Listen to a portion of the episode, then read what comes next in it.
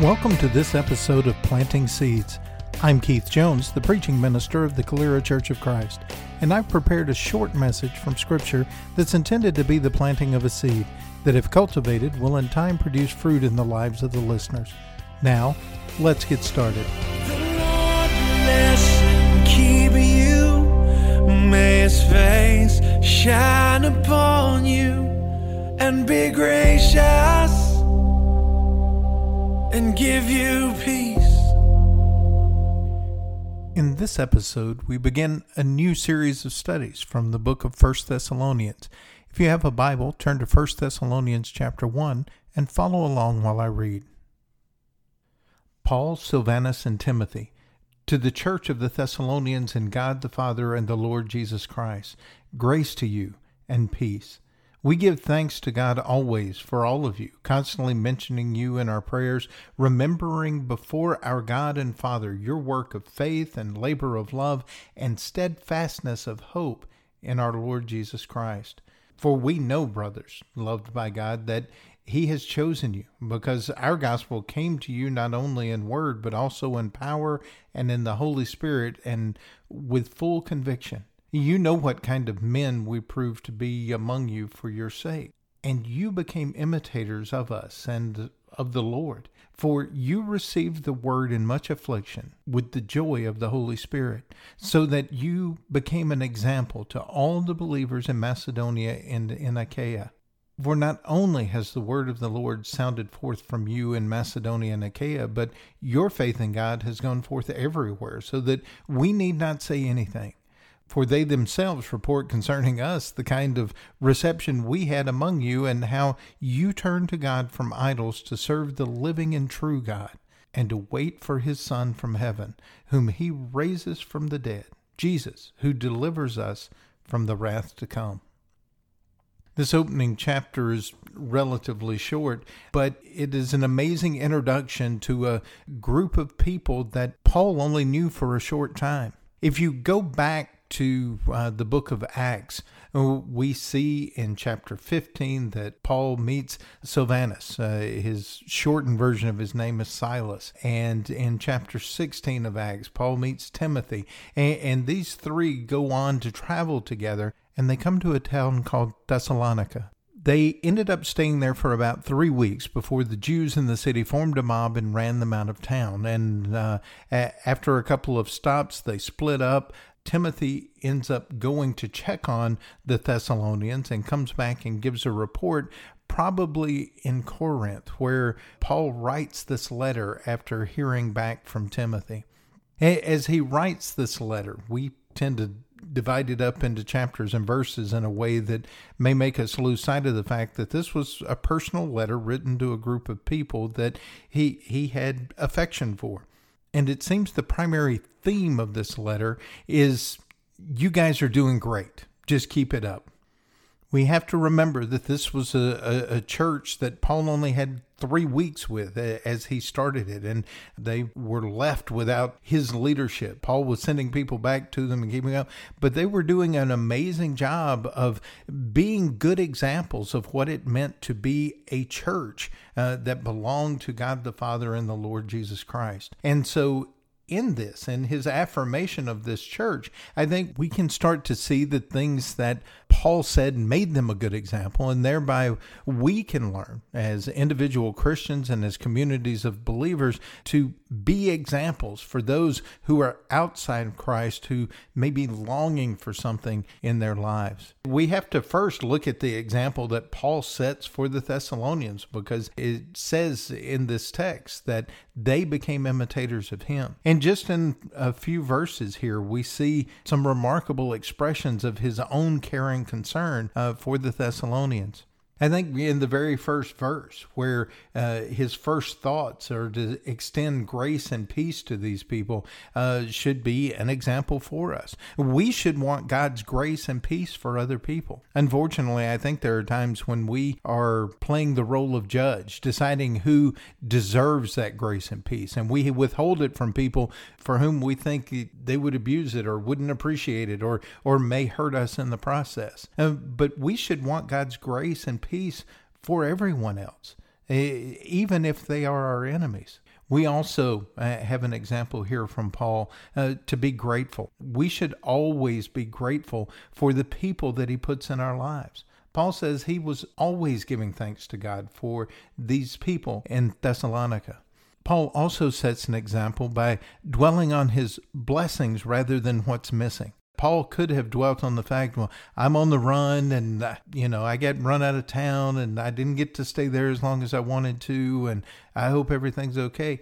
That wasn't where he spent his time. He said he remembered before God their work of faith, their labor of love, their steadfastness of hope in the Lord. He dwelt on the blessing that other people had brought to his life. He wasn't focused on what was missing, he was grateful for what they meant to him. He had a life that was worthy of imitation, and he thanked the Thessalonians for imitating him because together they were both imitating Christ. So, what is this example that the Thessalonians give us? What can we learn from them? One of the first things we notice in this chapter is that uh, the Thessalonians had received the word that Paul had brought to them, the gospel message.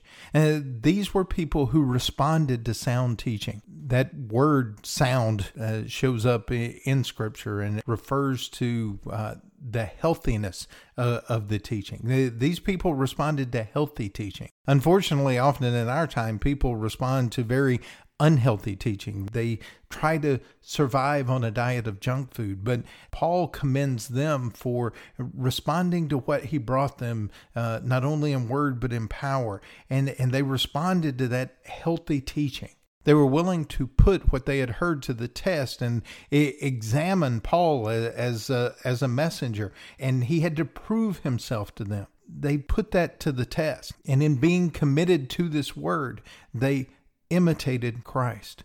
But there were three things specifically that Paul mentions here that are worthy of our imitation. First, these folks in Thessalonica eh, had a faith that worked. Remember verse 3 that he remembered before God your work of faith. Too often, uh, we imagine that faith is something that only happens in our head. But in this place and others, we see that faith is something that works, that is active.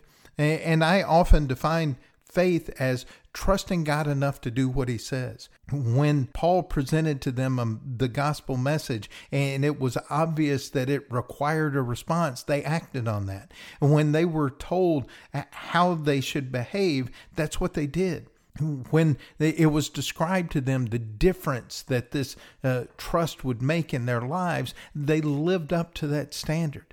They had a faith that worked. And in doing so, they imitated Jesus.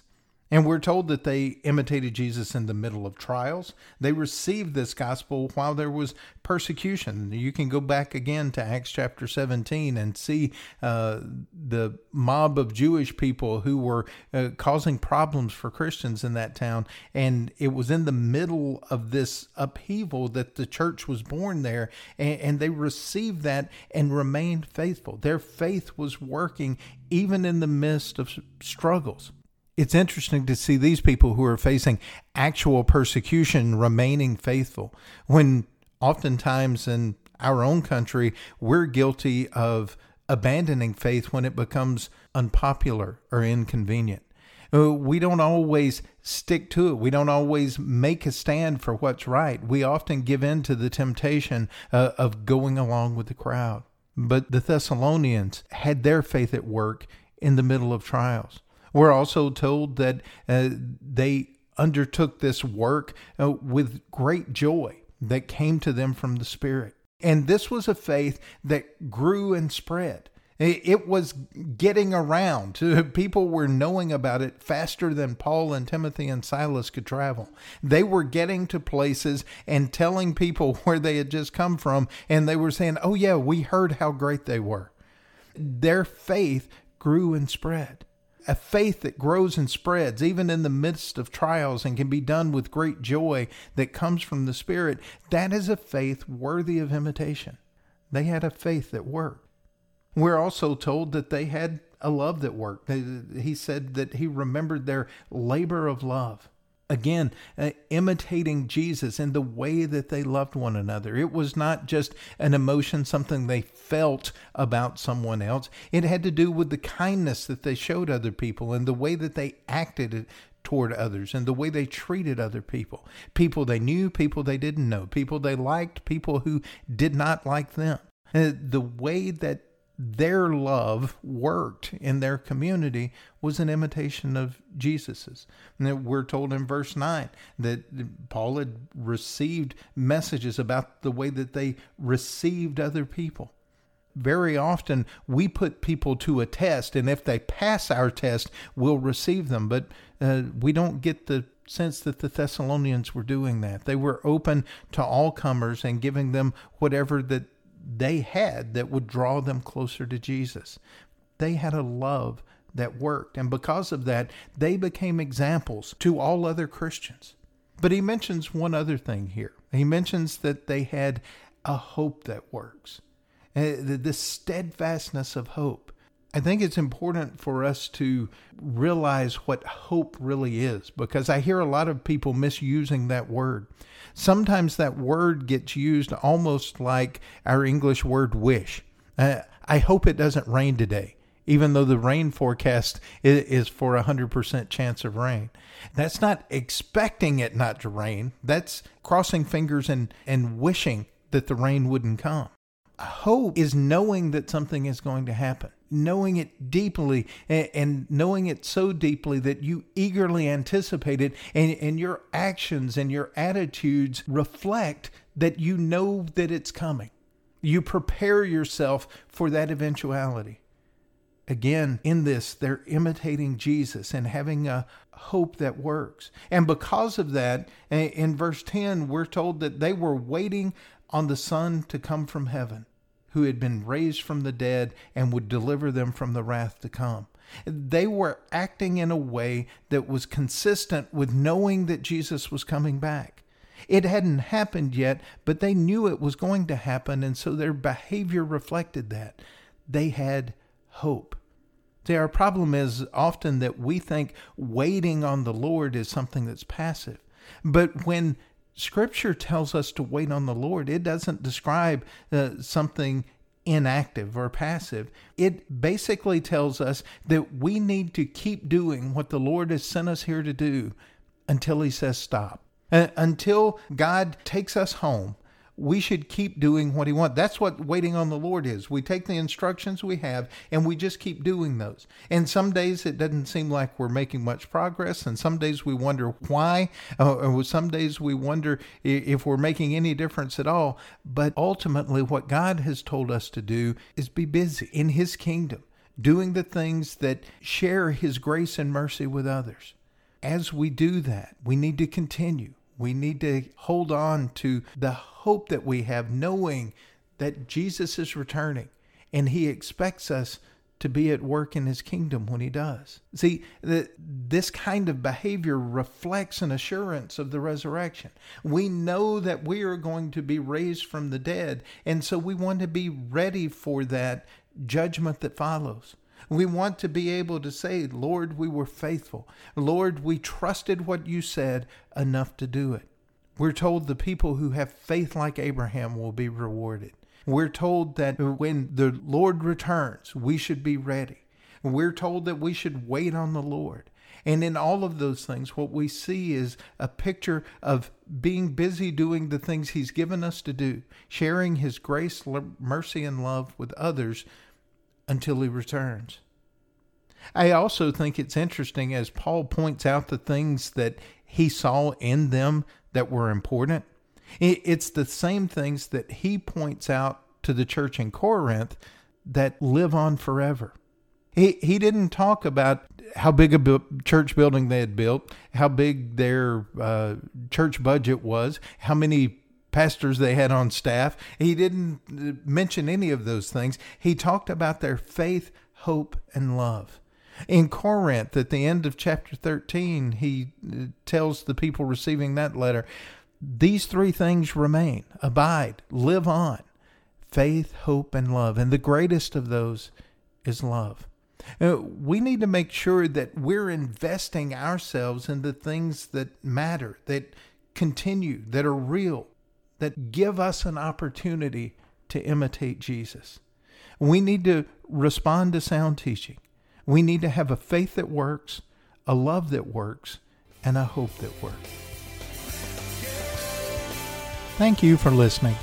You can find more of these messages on our website, calerachurchofchrist.org, or subscribe to the podcast on your favorite podcast app. You can also like us on Facebook and follow us on Twitter.